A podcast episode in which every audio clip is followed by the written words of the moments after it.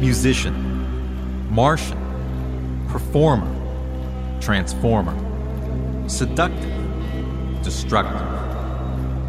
There are many words that come to mind when you think of David Bowie, but who was he?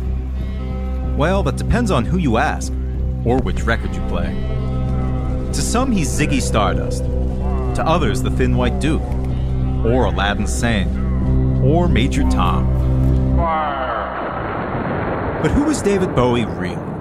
To answer that question, we'll have to go off the record. My name is Jordan Runtagh, and I'm the host of Off the Record, a new music biography podcast from iHeartRadio. Off the Record goes beyond the songs and into the hearts and minds of rock's greatest legends. Every season profiles one classic artist, taking listeners on a wild ride through their extraordinary career. We'll examine their public triumphs and private turmoil, the moments that made them, and the music that made them stars.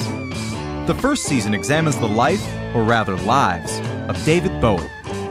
Each episode of the 11 part audio event tells the story of one of his iconic personas. Together, these faces form an intimate portrait of one of the 20th century's most influential figures.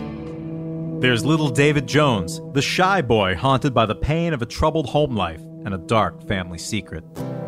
Then there's Major Tom, the avant garde space hippie struggling to make his musical mark on the psychedelic scene of swinging 60s London.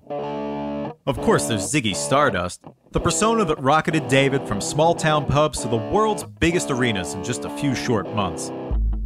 To cope with the sudden rush of fame, David fortified himself with drugs and a new character, the icy Thin White Duke. Cocaine drove him to craft the sound and vision in his mind, but it also drove him towards the brink of madness. A fate he'd always feared was his destiny. But the fates had another destiny in store, one more thrilling than he could ever imagine. So, who was David Bowie? Tune in to Off the Record to find out.